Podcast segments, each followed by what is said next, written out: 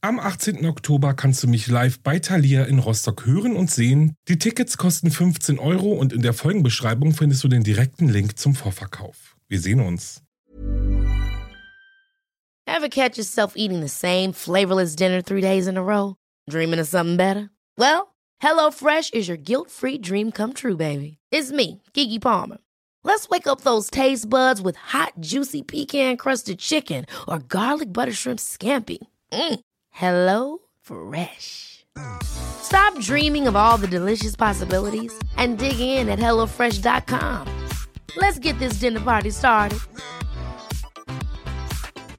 Hey, it's Ryan Reynolds, and I'm here with Keith, co star of my upcoming film, If, only in theaters, May 17th. Do you want to tell people the big news?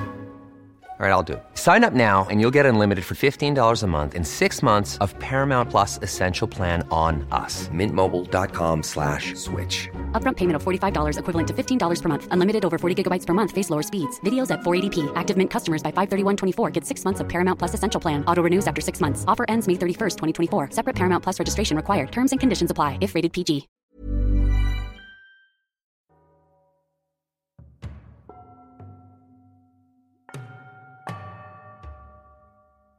Hallo und herzlich willkommen zurück bei Wahre Verbrechen. Ich bin Alex, das ist mein Podcast und ja, es ist Zeit für eine neue Folge. Zuallererst Hallo an euch alle, die fleißig auf diesen Moment gewartet haben. Endlich gibt es eine neue Folge, yeah. Aber auch Hallo an alle, die neu dabei sind und womöglich das erste Mal eingeschaltet haben. Warum so spät? Nein, Spaß, ich freue mich natürlich sehr darüber, dass ihr es zu mir gefunden habt. So Leute, es ist viel passiert, also neben der Tatsache, dass ich Geburtstag hatte. Vielen Dank übrigens für all eure lieben Nachrichten. Ich war richtig, oder nee, ich bin immer noch richtig baff, wirklich. Ja, und in diesem Zuge auch danke für eure Bewertungen, für euren Support, dafür, dass ihr zuhört, dass ihr mir schreibt, dass ihr Antworten abwartet und so geduldig seid. Vielen, vielen Dank dafür. Aber also neben dieser kleinen bescheidenen Tatsache habe ich tatsächlich auch endlich mal eine Woche Urlaub gehabt. Keine Arbeit, kein Podcast, nada. Und deswegen bin ich auch mit voller Energie wieder am Start. Aber auch neben dieser kleinen bescheidenen Tatsache gibt es noch etwas sehr, sehr Großartiges, worüber ich allerdings jetzt noch nicht sprechen darf. Ja, leider, jetzt mache ich euch so heiß, aber bei mir kribbelt's auch schon richtig in den Händen. Aber schon sehr bald darf ich davon sprechen, glaubt mir. Und es ist was wirklich richtig Großes und auch irgendwie angsteinflößendes. Aber naja, ihr erfahrt alles zu gegebener Zeit, bleibt also auf dem Laufenden und abonniert meinen Instagram-Kanal wahre-verbrechen-podcast, denn nur dort bin ich social media technisch unterwegs. Macht das also, ihr müsst ja gar nichts machen. Einfach nur abonnieren und bleibt doch einfach. Wäre cool. Na gut, kommen wir aber zum heutigen Fall. Und oh je, wo soll ich anfangen? Er ist wirklich sehr erschreckend er ist sehr brutal, traurig und absolut sinnlos. Nicht, dass es Kriminalfälle gibt, wo man sich denkt, ah ja, das ergibt Sinn, aber ich weiß nicht so richtig, wie ich das beschreiben soll. Also wirklich. Ja, die Triggerwarnungen zu dieser Folge findet ihr in der Folgenbeschreibung. Schaut da einfach mal vorbei und wenn ihr dies getan habt, dann würde ich sagen, klopft nochmal euer Kissen aus und nehmt eure liebste Schlafposition ein, denn ich weiß, wie viele von euch sich True Crime Podcasts zum Einschlafen anhören. Ja, also, es geht los.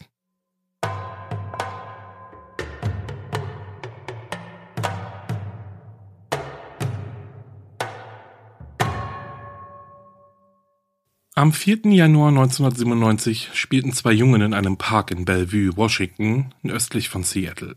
In dem Park entdeckten die Jungen einen Haufen aus zusammengeworfenen Kleidungsstücken, etwa einen Meter neben einem Weg im Gebüsch. Sie kümmerten sich nicht weiter um den Kleiderhaufen, aber so richtig vergessen konnten sie ihn den Abend über dann auch nicht. Sie machten sich also am nächsten Morgen wieder auf in den Park, entlang des Weges, in dessen Nähe sie ihn entdeckt hatten. Am Zielort angekommen, verließen sie den Parkweg hinein ins Gebüsch und begannen sich den Kleiderhaufen genauer anzusehen. Dann drehten sie sich um und rannten so schnell sie konnten zurück nach Hause, wo die Mutter des einen Jungen umgehend die Polizei alarmierte. Um 11.30 Uhr entdeckten die Beamten der Polizei von Bellevue in dem vermeintlichen Kleiderhaufen die Leiche einer jungen Frau. Sie trug eine Jeanshose, ein weißes T-Shirt und Stiefel. Auf dem ersten Blick sah es nicht danach aus, dass die junge Frau in einem Kampf verwickelt gewesen sein könnte, doch nur ein weiterer Blick in Richtung ihres Halses widerlegte diese Annahme. Um ihren Hals war eine Schnur gewickelt, mit welcher sie stranguliert worden war. Die Identifizierung der Leiche ergab, dass es sich bei dem Opfer um die 20-jährige Kimberly Wilson handelte, die nur wenige Blocks vom Park entfernt wohnte. Nachdem der Tatort gesichert und untersucht worden war, begab sich der leitende Ermittler des King County Jeff Gomes und die Oberstaatsanwältin Patty Eakes zum Haus des Opfers, um ihre Familie über den tragischen Tod ihrer Tochter zu informieren. Jeff Gomes und Oberstaatsanwältin Patty Eakes betraten das Grundstück der Familie Wilson und liefen auf direktem Weg der Eingangstür entgegen. In der Einfahrt des Hauses standen drei Autos und die Weihnachtsbeleuchtung war noch aufgehangen. Gomes hob seine Hand und klopfte an die Tür. Nach einem kurzen Moment klopfte er erneut an die Tür, doch wieder regte sich nichts in dem Haus. Es schien, als wäre niemand zu Hause zu sein. Seltsam. Aber die Autos der Familie waren doch in der Einfahrt. Waren sie vielleicht zu Fuß unterwegs? Ermittler Jeff Gomes ging um das Haus herum und blieb an einer Glasschiebetür stehen. Sie war unverschlossen. Er drückte sie ein Stück weit auf und rief in das scheinbar leere Haus hinein. Als er dann aber wieder keine Antwort bekam, ahnte er etwas Seltsames. Er zog seine Waffe aus dem Holster und ging ins Haus hinein. Was er dann im Obergeschoss vorfand, war anders als alles, was der erfahrene Detective je gesehen hat.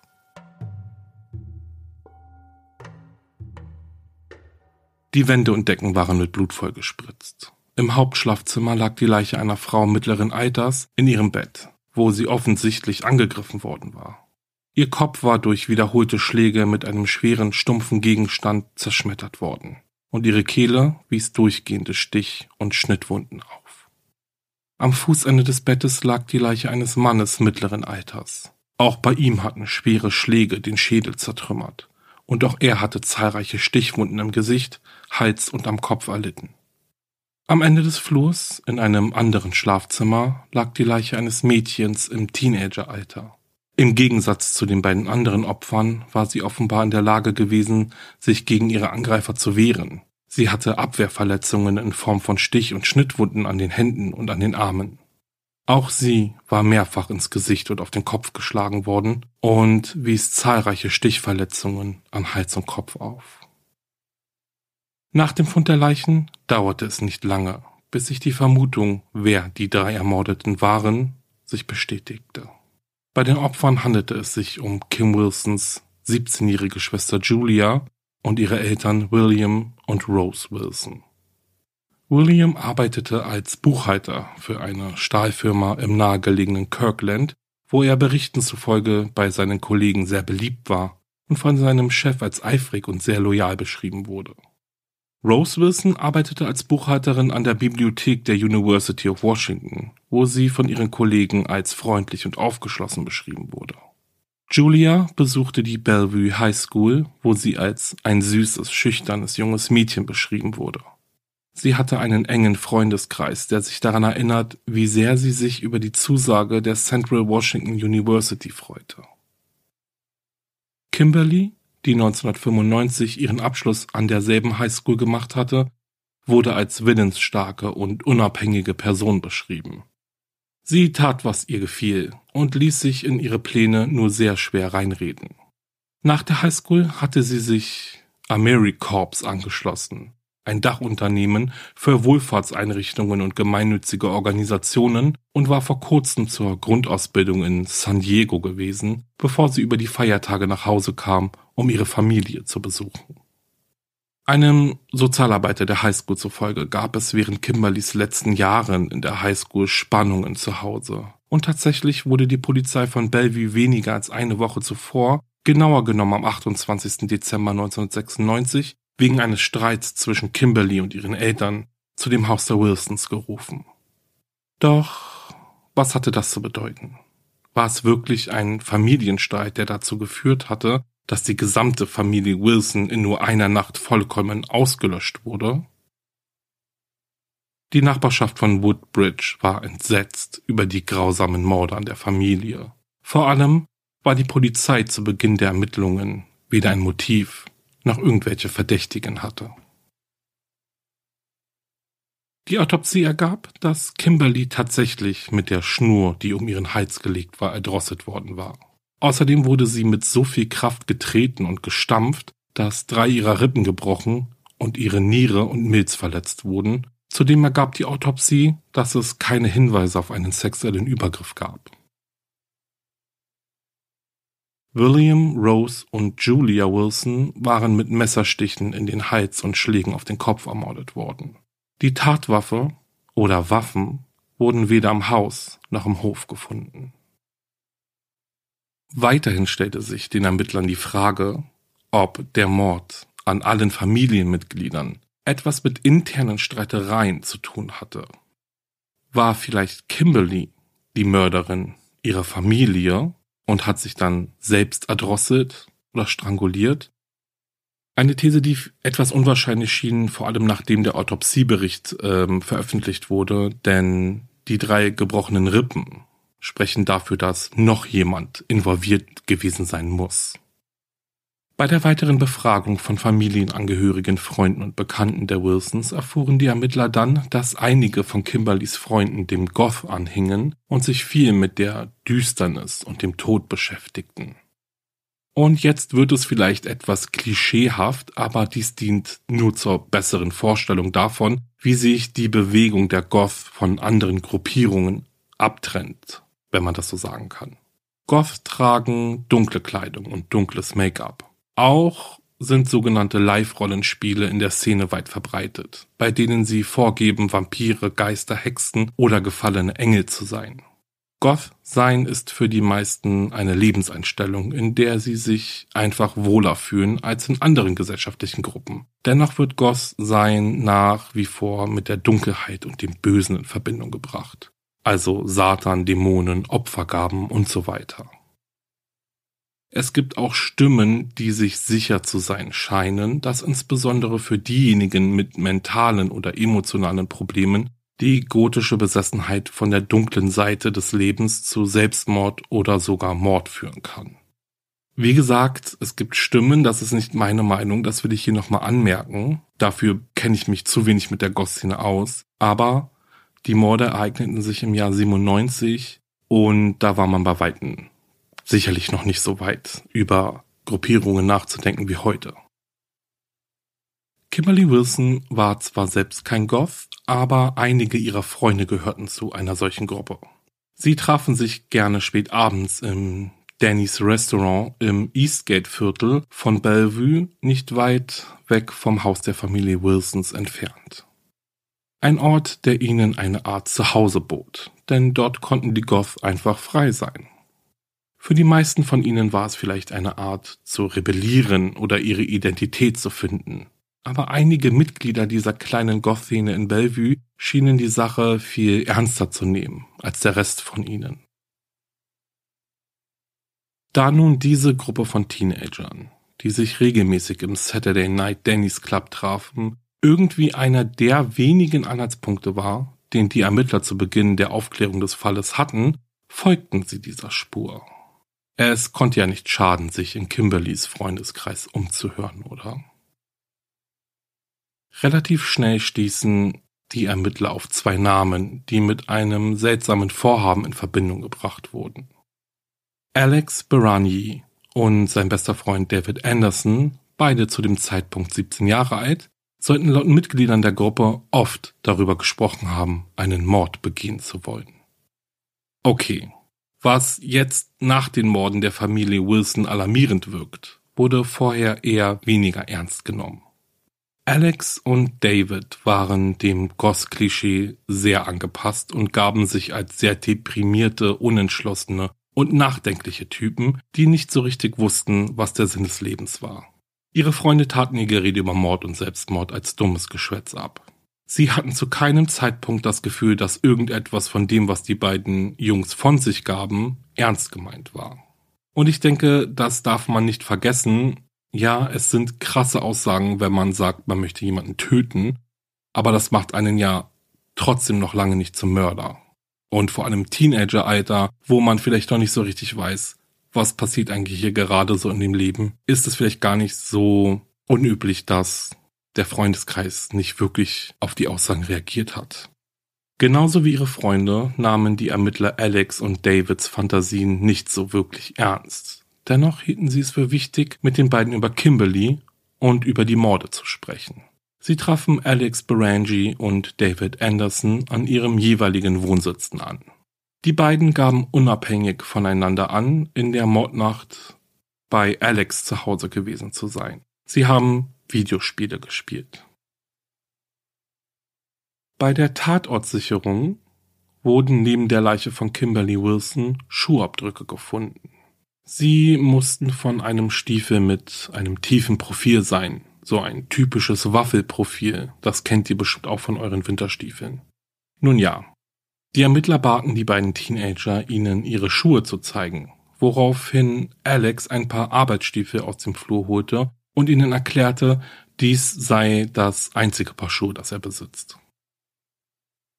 Detective Jeff Gomes und sein Team vermuteten zwar, dass ihnen die beiden Teenager nicht wirklich weiterhelfen würden, gingen aber dennoch ihren natürlichen Arbeitsgängen nach und versuchten die Aussagen von Alex und David zu bestätigen. Sie erfuhren jedoch, dass Alex und Davids Abend nicht so verlief, wie von den beiden angegeben.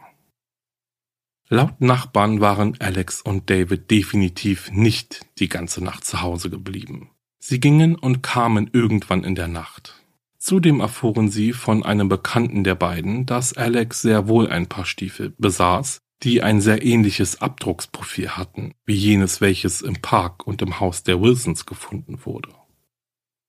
Seltsam. Wieso haben die beiden über den Abend der Morde gelogen? Und wieso verschwieg Alex Berangi den Ermittlern, dass er ein weiteres Paar Schuhe besaß? Hm.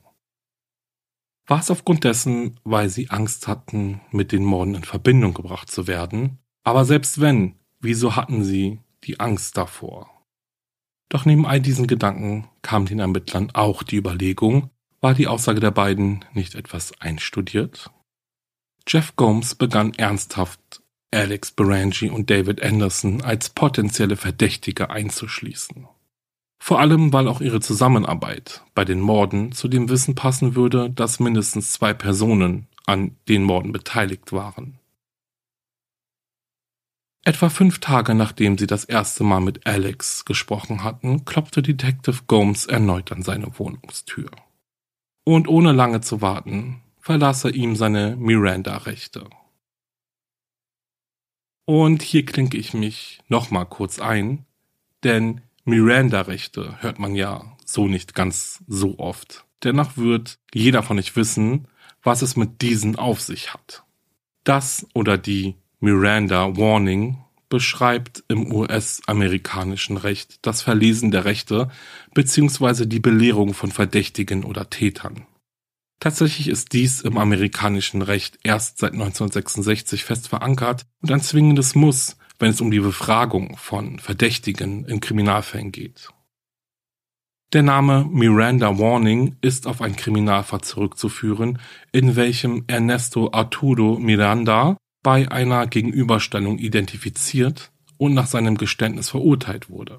Der Fall landete letztendlich in letzter Instanz vor dem Supreme Court of the United States, also dem obersten Gerichtshof, weil Miranda zum Zeitpunkt seiner Verhöre einer enormen psychischen Belastung ausgesetzt war und zu keiner Minute über seine Rechte aufgeklärt wurde.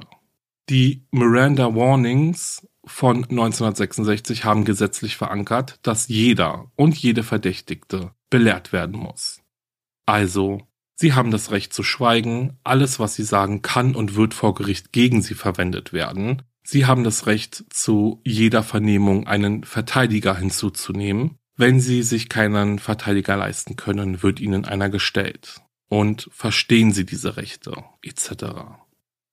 Werden diese Rechte nicht verlesen, kann andernfalls keine Anklage zustande kommen.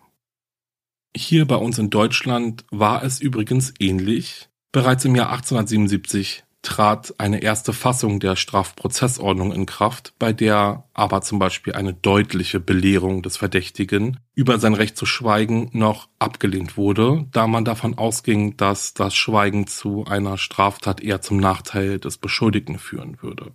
Es hieß dann eher, möchten Sie etwas auf die Beschuldigung erwidern. Erst im Mai 1968 erkannte der Bundesgerichtshof eine Verletzung der Grundrechte an, sollte keine Belehrung stattfinden. In seinem Urteil verdeutlichte der BGH dann den Paragraph 136 Strafprozessordnung so, dass er unmissverständlich angewendet werden konnte und kann.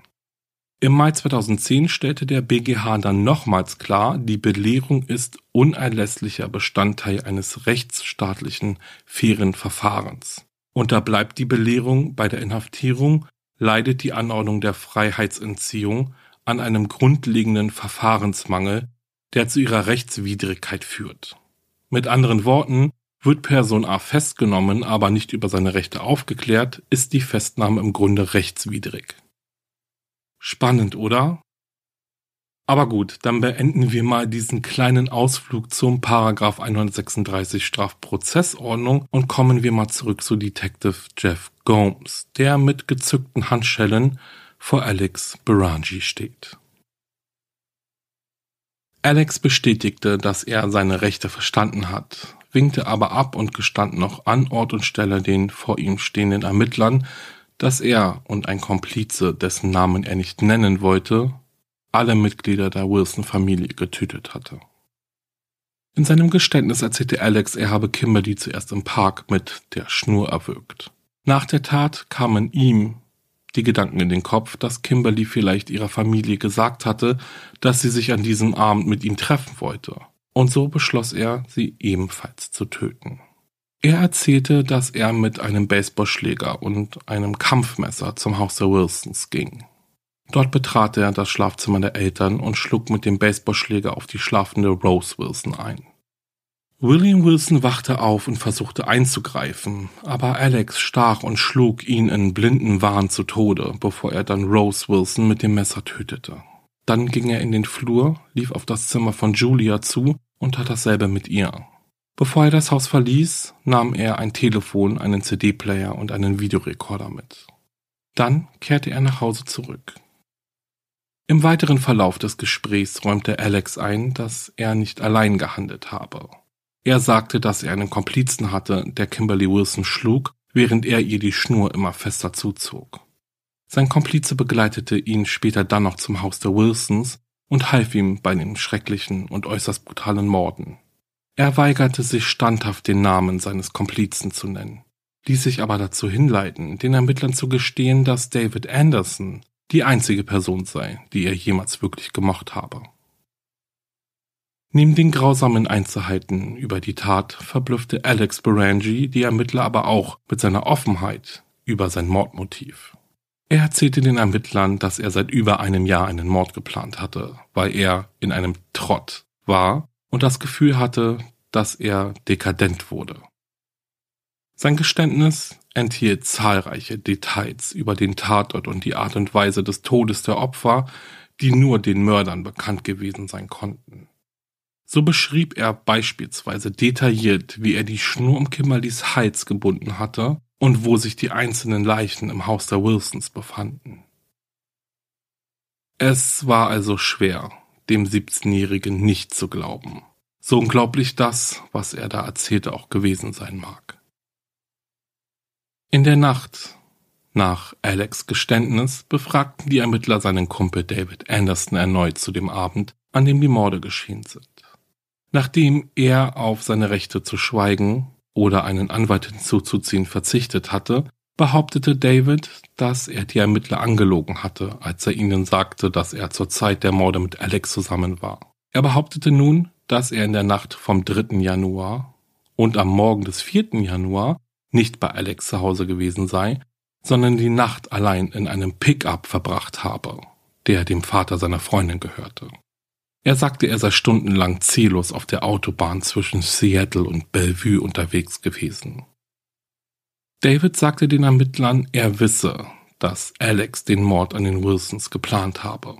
Er sagte aber auch, dass Alex keine Beziehung zu Kimberly hatte, sie eigentlich gar nicht kannte und, soweit er wusste, nie in ihrem Haus gewesen war. Er sagte, das Einzige, was Kim und Alex gemeinsam hatten, sei, dass sie beide Freunde von ihm seien, bzw. waren. Alex Nachbarn widersprachen Davids Version der Ereignisse aber. Nach Angaben dieser Zeugen sahen sie Alex und David am 3. Januar gegen 22.30 Uhr gemeinsam das Haus verlassen. Eine Zeugin sagte, Alex habe etwas Langes im Ärmel seines Trenchcoats getragen. Sie sagte, dass sie bis drei Uhr am nächsten Morgen wach geblieben sei und dass weder Alex noch David während dieser Zeit zum Haus zurückgekehrt seien. Ein anderer Zeuge erinnerte sich jedoch, dass er die beiden ganz in schwarz gekleideten Teenager am Morgen des 4. Januar gegen 3.30 Uhr in das Haus zurückkehren sah. Nach Angaben aber aller drei Hausbewohner fuhren Alex und David, als sie das Haus in der Mordnacht verließen, in einem schwarzen Pickup davon. Ein Pickup genauso wie ihn David Anderson den Ermittlern beschrieben hatte. Nur war er offensichtlich nicht alleine auf der Autobahn unterwegs gewesen. Auch Davids damalige Freundin bestätigte, dass er in dieser Zeit den Pickup ihres Vaters hatte. Sie sagte jedoch auch, David habe ihr erzählt, er habe in dieser Nacht und am frühen Morgen einfach in einem Park in dem Wagen gesessen. Außerdem wäre ihr aufgefallen, dass nur sehr wenig Benzin verbraucht worden war. Zwischen dem Park, in dem Kimberlys Leiche gefunden wurde, und dem Haus, in dem ihre Familie ermordet wurde, liegen etwa acht Blocks. Der Weg würde sich auf der Tankanzeige also kaum bemerkbar machen. Andererseits wäre David tatsächlich auf der Autobahn zwischen Seattle und Bellevue unterwegs gewesen, hätte er ja auch tanken gewesen sein können, oder? Während des Verhörs von Alex und David willigten beide einer Wohnungsdurchsuchung ein. Bei der Durchsuchung von Alex Wohnung werden das Telefon, der CD-Player und der Videorekorder der Wilsons gefunden. Auf dem Videorekorder fanden die Ermittler zu den Blutspuren. Ein DNA-Test bestätigte dann, dass das Blut mit dem genetischen Profil von William Wilson übereinstimmte. Die Polizei fand auch ein paar blutige Schnürsenkel in einem Mülleimer in Alex Schlafzimmer. Und auch hier ergab der DNA-Test, dass das Blut auf dem Schnürsenkel mit dem von William Wilson übereinstimmte. In der Wohnung von David Anderson stellte die Polizei ein paar braun-schwarze Stiefel aus seinem Schlafzimmer sicher. Seine Freundin, die bei ihm wohnte, und seine Brüder bestätigten, dass die Stiefel David gehörten.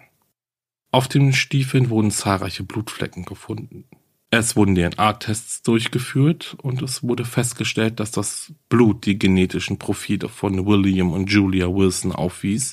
Und laut Experten muss David Anderson sich nur wenige Meter von Julia entfernt befunden haben, als ihr Blut auf die Stiefel spritzte. Während ihrer Ermittlungen befragten die Ermittler zahlreiche Bekannte von Alex und David. Sie erfuhren, dass die beiden eng befreundet waren.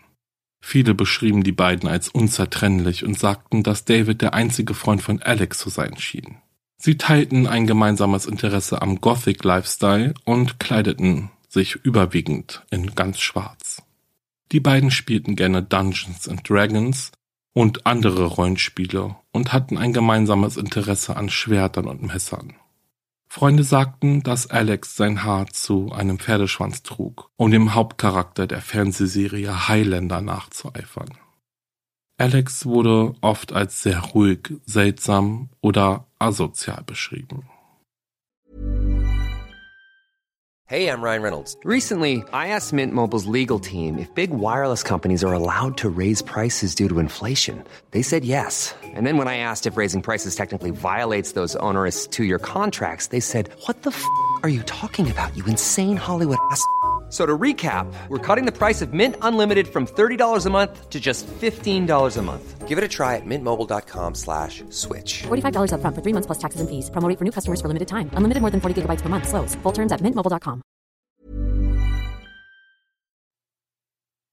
Ein paar Monate vor den Morden verließ er die Highschool in Bellevue, war aber dafür bekannt, sich weiterhin auf dem Schulgelände aufzuhalten. Vor allem in der Zeit, in der David und auch Julia Wilson noch Schüler der Highschool waren.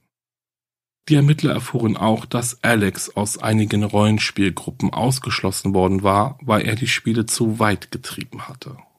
Über den Plan, die Wilson-Familie zu ermorden, sprachen die beiden schon eine Weile, und das nicht im Geheimen. Bekannte erzählten den Ermittlern immer wieder davon, wie Alex und David davon sprachen, jemanden umbringen zu wollen. Einem Zeugen zufolge hatte er Ende 1995 ein Gespräch mit David, in dem er ihm den Plan zur Ermordung der Wilsons erklärte und ihm einen Baseballschläger und ein Messer zeigte, die als Mordwaffe dienen sollten. Einem anderen Zeugen zufolge hatten Alex und David eine Abschussliste mit potenziellen Mordopfern zusammengestellt, auf der auch Kimberly Wilson stand. Die Ermittler erfuhren außerdem von einer Freundin von Kimberly, dass Kimberly von Davids Plan, einen Mord zu begehen, erfahren hatte. Sie sprach mit ihrer Freundin über diesen Plan und sagte, sie wolle David zur Rede stellen und versuchen, ihn davon abzubringen, diesen Plan weiter zu verfolgen. Mehrere Bekannte beschrieben, wie sie David vor den Morden mit einem großen Messer mit feststehender Klinge und Schlagring am Griff gesehen haben, doch trotz mehrmaliger Durchsuchungen der Wohnungen der beiden Verdächtigten wurde dieses Messer nie gefunden. Eieiei, da gab es wohl einiges über diese beiden Teenager zu erzählen, wie man merkt. Oft decken sich die Aussagen der Befragten ja, was das Ganze irgendwie umso erschreckender macht, oder? Es schienen so viele Menschen schon einmal irgendetwas von den Mordgedanken erfahren zu haben. Aber dennoch wurden diese nie richtig ernst genommen. Aber mal ganz ehrlich, wie ich auch schon gesagt habe, so verwunderlich ist das gar nicht. Oder irgendwie denke ich, fällt es einem schwer, solche Aussagen zu glauben. Oder sagen wir mal, so für bare Münze zu nehmen. Dass man sie zum Beispiel bei der Polizei meldet oder so. Anhand der Aussage von Kimberlys Freundin war Kimberly wohl eine der ganz wenigen, die die Aussagen von Alex und David irgendwie zumindest ernst genommen hatte. Nun ja. Da um David und sein Alibi ja dieser besagte Pickup schwebte, beschlagnahmten die Ermittler diesen vorerst einmal, um sich das Fahrzeug etwas genauer ansehen zu können. Und tatsächlich fanden sie auch allerhand seltsamer Dinge. Zum einen fanden sie ein Stück schwarzen Stoff, so etwas wie ein Fetzen, der von einem schwarzen T-Shirt-Ärmel hätte sein können. Aber viel interessanter war der andere Fund. Und zwar fanden die Ermittler ein Stück Schnur, welche schon sehr verdächtig zu der Schnur passte, mit der Kimberly erdrosselt wurde. Die Ermittler konfrontierten Alex Berangi mit dem Fund und dieser hatte prompt eine Antwort für die Ermittler parat. Er erzählte ihnen, dass er sich aus einem schwarzen T-Shirt eine Kopfbedeckung gebastelt hatte, die er im Haus der Wilsons trug und die er, wie er sagt, dort verloren hatte. Neben dem Stoff und der Schnur wurden auch ein paar Wollsocken in dem Fahrzeug gefunden, von denen der eigentliche Besitzer den Ermittlern erzählte, dass er für gewöhnlich immer ein paar Socken im Auto aufbewahre. Alex aber hingegen zog die Socken mit in sein Verbrechen ein und erzählte, er habe, während er im Wilsonhaus war, die Socken als Handschuhe getragen, um seine Fingerabdrücke nicht zu hinterlassen. Und auch Blut wurde in dem Fahrzeug gefunden was eindeutig festgestellt werden konnte. Was den Kriminalisten des Washington State Patrol Crime Laboratory aber leider nicht gelang, war dieses Blut einer oder mehrerer bestimmten Personen zuzuordnen. Zu diesem Zeitpunkt gab es allerdings kaum Zweifel mehr an dem Gedanken, dass das Blut von einem oder mehrerer Familienmitglieder der Wilsons stammte. Alex Berangi gestand seine Tat so bereitwillig und detailliert, dass man ihm irgendwie schon fast gar nicht mehr glauben wollte. Also wisst ihr, was ich meine? An diesem jetzigen Stand der Dinge kommt man einfach, denke ich, nicht wirklich drum herum, sich einfach mal zu fragen, wieso ist er so geständig und wieso spricht er nicht über seinen Komplizen? Ist es die Tatsache, dass er einfach wusste, dass er erwischt wurde und Lügen seine Situation nur verschlechtern würde? Oder freute er sich gar darüber, die volle Aufmerksamkeit der Ermittler, aber auch der Öffentlichkeit zu haben? War dies Alex Beweggrund? Der überschattete Ruhm, den er sich irgendwie wünschte? Na, ich denke, das bekommen wir schon noch irgendwie heraus. Bei seiner Vernehmung gab David Anderson an, Kimberly seit fast einem Jahr weder gesehen noch gesprochen zu haben. Die Ermittler aber entdeckten in Kimberlys Zimmer einen Zettel, auf welchem seine Pagernummer stand. Außerdem fand man einen von David unterzeichneten Schuldschein, der auf Juni 96 datiert war. Darin wurde Kimberly versprochen, dass sie bis September 96 500 Dollar von ihm zurückbekommt. Aha, David hat Kimberly also Geld geschuldet. Dieses Geld hatte er sich bereits schon Monate, bevor er ihr einen Schuldschein ausgestellt hatte, geliehen. Während der Ermittlungen erfuhr die Polizei, dass David sich oft bei seinen Freunden darüber aufgeregt hatte, dass Kimberly ihn immer wieder daran erinnerte, dass er ihr noch Geld schulde. Er wusste nicht, wie er ihr das Geld zurückzahlen sollte. Sie jedoch ließ nicht locker. Und wir reden hier von 500 Dollar. Das ist nicht wenig Geld, vor allem für junge Erwachsene oder junge Teenager. Es gibt übrigens einen Zeugenbericht, in dem es heißt, dass David in seinem Ärger über Kimberly sogar einmal so weit ging, dass er gesagt hatte, er würde sie wegen der Schulden einfach umbringen, um das Problem zu lösen. Eieiei. Und jetzt erinnern wir uns nochmal kurz daran, dass Alex Berangi die Morde ja gestanden hatte, sich bis hierhin aber stets weigerte, seinen Komplizen zu benennen. Er blieb wirklich sehr standhaft. Dennoch waren die Ermittler nun an einem Punkt, an dem sie genügend Indizien und sogar Beweise hatten, um David Anderson mit den Morden in Verbindung zu bringen. Er wurde also verhaftet, kam in Untersuchungshaft, leugnete aber weiterhin seine Beteiligung an den Morden. Der Prozess gegen Alex Berangi und David Anderson sollte im Oktober 1998 beginnen. Die beiden Teenager waren zu diesem Zeitpunkt gerade erst 17 Jahre alt, wurden aber aufgrund der Brutalität und der Skrupellosigkeit der Morde als Erwachsene des Mordes ersten Grades angeklagt, und zwar gemeinsam. Nun war es aber so. Das Gericht war gerade dabei, die Geschworenen für den Prozess zusammenzusuchen als im Bundesstaat Washington ein entscheidendes Urteil gesprochen wurde, welches es Angeklagten erleichtert, sich auf eine verminderte Schuldfähigkeit aufgrund ihres Geisteszustandes zu berufen. Und daraufhin beantragte Alex Berangis Anwaltsteam erneut, nachdem sie damit nämlich ursprünglich durchgefallen sind, die Zulassung einer Expertenaussage eines Psychologen, der bei Alex eine bipolare Störung diagnostiziert hatte. Laut dem Gutachten ist die Krankheit dadurch gekennzeichnet, dass Alex Stimmung zwischen extremer Erregbarkeit und einem extremen Rückzug aus der Gesellschaft hin und her wechselt. Und hier kurz die Anmerkung, ich bin kein Arzt und das Thema bipolare Störung wurde hier nur sehr, sehr oberflächlich angesprochen. Alex Anwaltsteam hatte Erfolg. Aufgrund des neuen Urteils entschied Richter Spurman vom Kings County Superior Court, dass Alex nach den neuen Richtlinien berechtigt sei, eine Verteidigung wegen verminderter Schuldfähigkeit anzustreben und dass er und David Anderson getrennt verurteilt werden sollten, um dies auf faire Weise zu tun. Richter Spurman entschied auch, dass Alex Geständnis zulässig sei dass aber alle Hinweise auf einen Komplizen herausgeschnitten werden müssten, um den Fall gegen David Anderson nicht zu beeinträchtigen.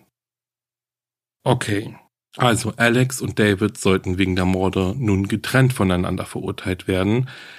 Alex plädiert auf eine geminderte Schuldfähigkeit. Und aufgrund dessen, dass Alex Geständnis geschwärzt werden sollte, also zumindest die Passagen, die andeuten lassen, dass er die Morde nicht alleine begangen hatte, entschied sich die Staatsanwaltschaft letztendlich dafür, sein Geständnis gar nicht erst als Beweismittel zu verwenden, weil sie nämlich die Befürchtung hatte, dass die Geschworenen dann denken könnten, er hätte die Morde alleine begangen. Die Staatsanwaltschaft nahm ihre Argumentation im Prozess gegen Alex Berangi wieder auf und brachte ihn mit David Anderson in Verbindung, von dem sie glaubte, dass er den Plan Kimberly zu töten angestiftet hatte. Um die beiden mit den Morden an Rose, William und Julia Wilson in Verbindung zu bringen, legten sie die Aussage der Gerichtsmediziner vor, wonach die Opfer mit einem Messer und einem Baseballschläger getötet wurden, was die Möglichkeit von mehr als einem Angreifer aufkommen ließ. Zahlreiche Freunde und Bekannte von Alex und David sagten aus, dass die beiden beste Freunde waren und dass sie häufig Gothic-Fantasien in Rollenspielen wie Dungeons and Dragons auslebten. Andere Zeugen erinnerten sich daran, dass Alex und David oft über ihren Wunsch gesprochen hatten, mit Baseballschlägern und Messern Morde zu begehen. Um die Behauptung zu untermauern, dass Alex geistige Fähigkeiten zum Zeitpunkt der Morde durch seine bipolare Störung beeinträchtigt gewesen waren, rief die Verteidigung die Psychologin Karen Fromming in den Zeugenstand. Und Achtung, es geht jetzt um Depressionen und Selbstmordgedanken. Wenn ihr euch bei dem Thema nicht wohlfühlt, dann springt ein wenig vorwärts. Laut Dr. Fromming hatte sich Alex in Bezug auf sich selbst und seine Zukunftsaussichten noch nie so wohl gefühlt wie zu dem Zeitpunkt unmittelbar vor den Morden. Am Tag vor den Morden hatte sein Chef bei einer Baufirma in Seattle seine Arbeitsmoral gelobt und ihm eine Gehaltserhöhung versprochen. Doch gerade als es so aussah, als würde sein Leben eine Wende nehmen, erfuhr er von seinem besten Freund David Anderson, dass der Plan in die Tat umgesetzt werden sollte. Der Plan war, Kimberly Wilson zu töten. Laut Dr. Fromming befand sich Alex zu diesem Zeitpunkt seit Monaten in einer tiefen Depression und hatte seiner Mutter erzählt, dass er an Selbstmord dachte. Er hatte keine Pläne für die Zukunft und fand außerhalb seiner Arbeit wenig persönliche Befriedigung. Während dieser Zeit der Verzweiflung wurde er emotional immer abhängiger von seinem einzigen Freund David Anderson, für den er alles tun würde. Alex habe ihr erzählt, dass er während der Morde das Gefühl hatte, sich selbst zu beobachten und dass er es nicht für real hielt. Die Psychologin vermutete, dass er nicht in der Lage war, zwischen Rollenspielen mit Schwertern und Zauberern und dem tatsächlichen Morden zu unterscheiden.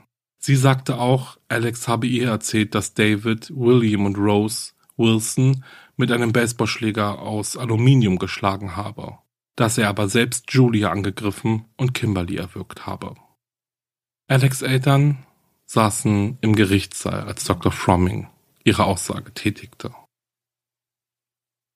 Drei Wochen nach Beginn des Prozesses befanden die Geschworenen Alex Berangi in allen vier Anklagepunkten des schweren Mordes ersten Grades für schuldig. Alex schluckte schwer, als die Urteile verkündet wurden, zeigte aber ansonsten keine Reaktion. Zwei Monate später wurde er zu vier aufeinanderfolgenden lebenslangen Haftstrafen ohne die Möglichkeit der Bewährung verurteilt.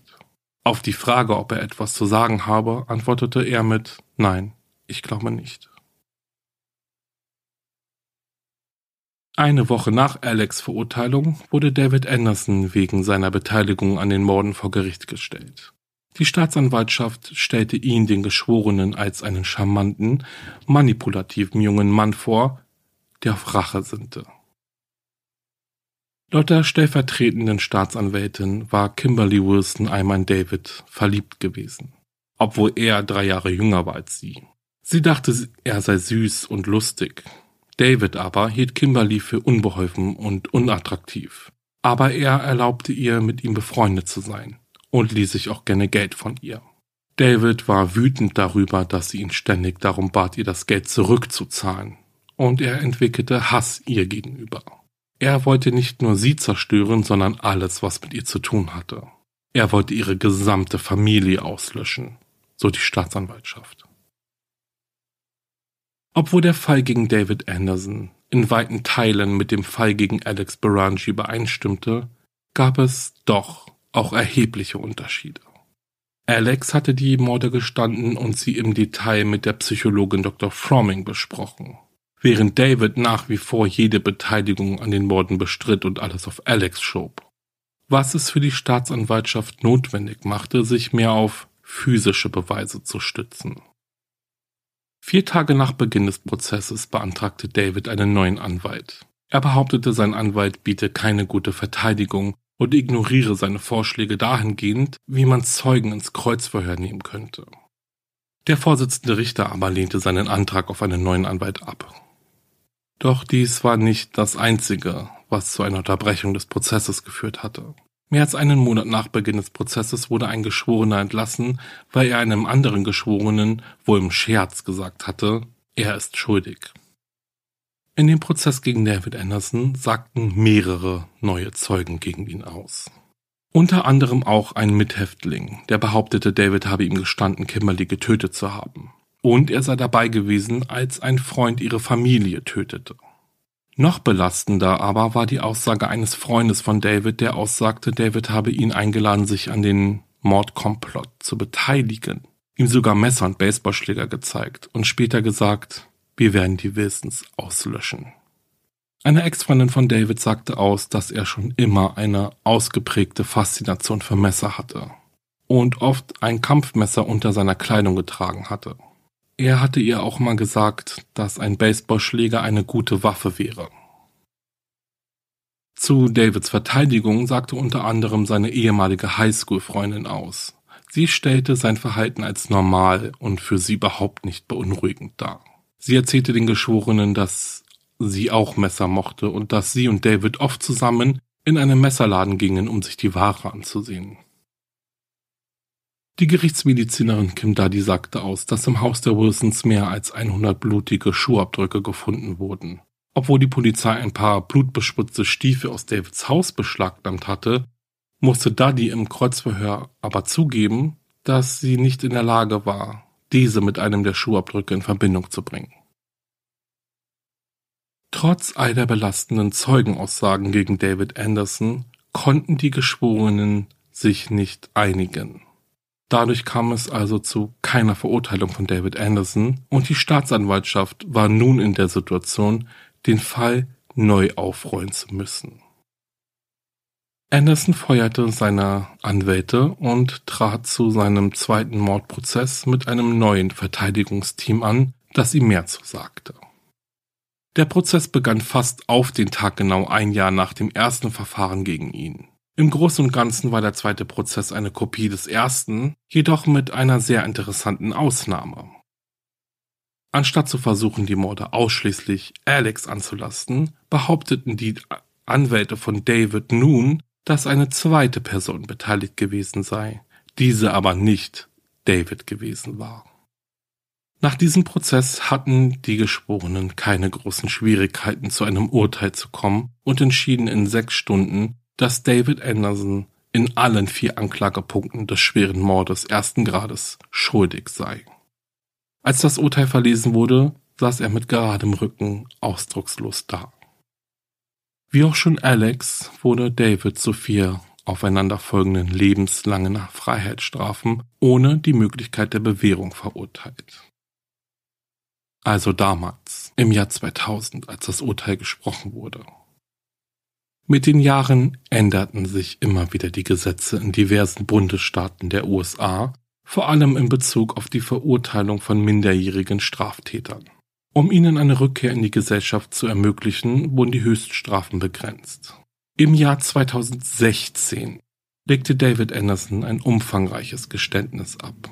Bis dahin hatte er immer und immer wieder daran festgehalten, dass er unschuldig sei und zu Unrecht im Gefängnis sitzt.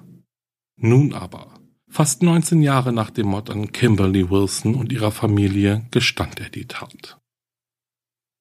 Die Staatsanwaltschaft argumentierte bei dem darauffolgenden Prozess, welcher im Februar 2022 stattfand, dass dies eine taktische Entscheidung von David Anderson war und sie sollte Recht behalten.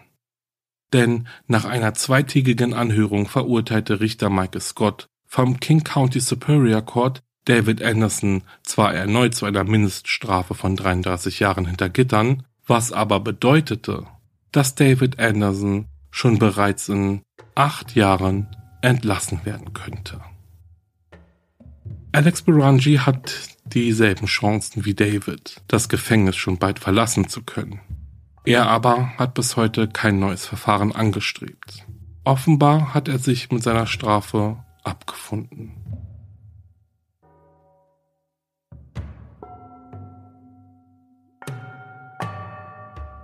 Und das war's mit diesem wirklich schrecklichen Fall. Schrecklich, oder? Zwei 17-jährige Teenager, die vier, ja, vier wirklich brutale Morde begehen. Und das nur, weil sie Lust darauf hatten. Krass, oder?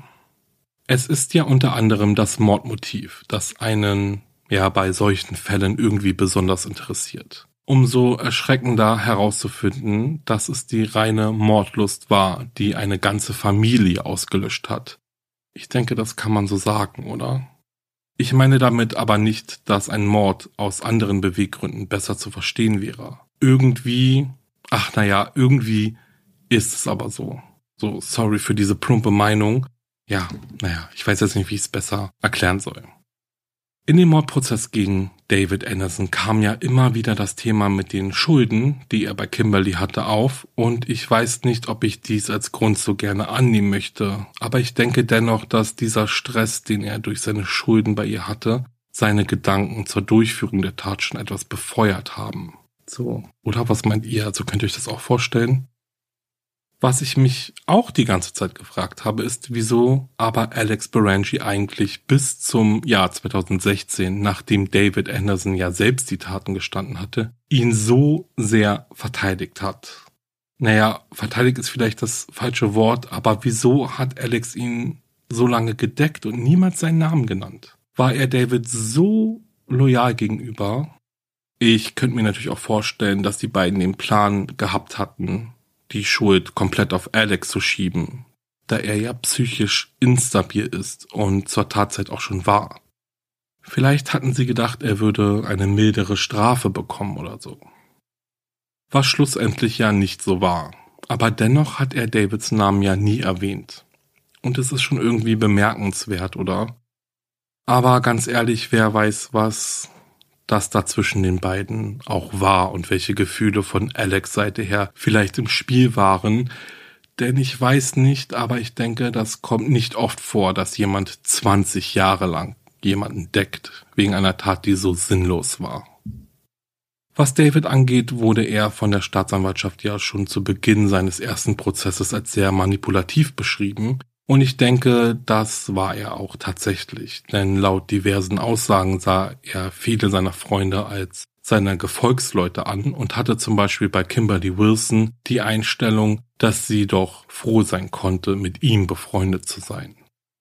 In der Gruppe der Außenseiter, die sie irgendwie waren, sah er sich selbst zumindest als den Typen an, mit dem alle befreundet sein wollten. Er aber entschied, wer es sein durfte. Zu seiner möglichen baldigen Entlassung gab es natürlich einen ordentlichen Aufschrei. Und so hieß es zum Beispiel in einer öffentlichen Mail an den Kings County Superior Court, die Familie Wilson sei ohne rationalen Grund getötet worden. Und ihre Morde gehörten zu den schlimmsten Verbrechen, die jemals in King County begangen wurden. Wenn man die grausamen Details dieses Falls sieht, das kalkulierte, sinnlose Abschlachten von Familienmitgliedern nur für den Nervenkitzel, bekommt man diese schrecklichen Bilder nicht mehr aus dem Kopf.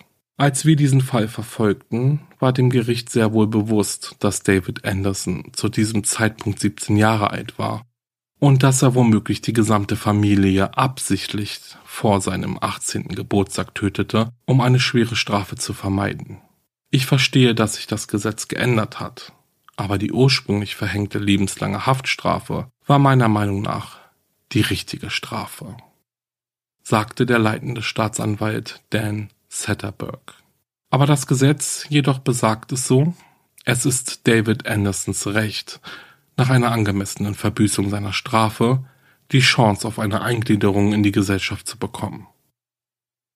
Warum Alex Berangi diese Option bisher nicht in Anspruch genommen hat, das bleibt wohl erst einmal ein Rätsel.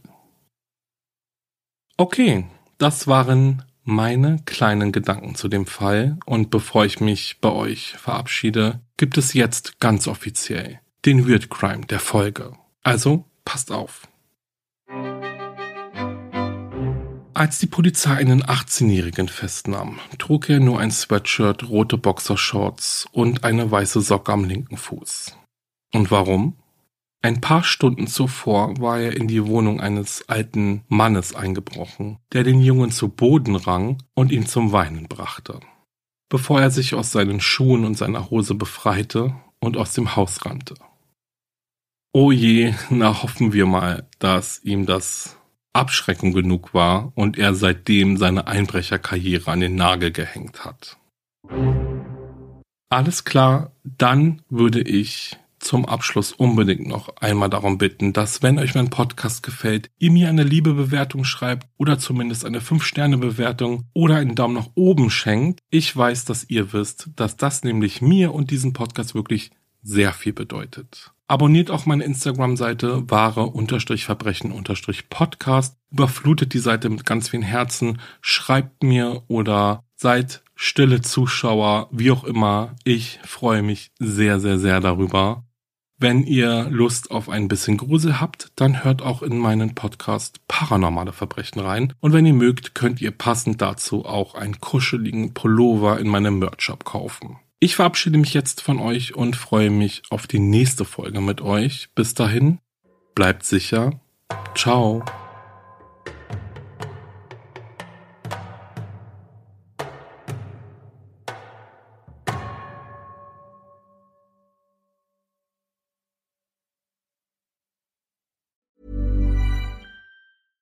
Ever catch yourself eating the same flavorless dinner three days in a row? Dreaming of something better? Well, HelloFresh is your guilt-free dream come true, baby. It's me, Kiki Palmer. Let's wake up those taste buds with hot, juicy pecan-crusted chicken or garlic butter shrimp scampi. Mm. Hello Fresh. Stop dreaming of all the delicious possibilities and dig in at HelloFresh.com. Let's get this dinner party started.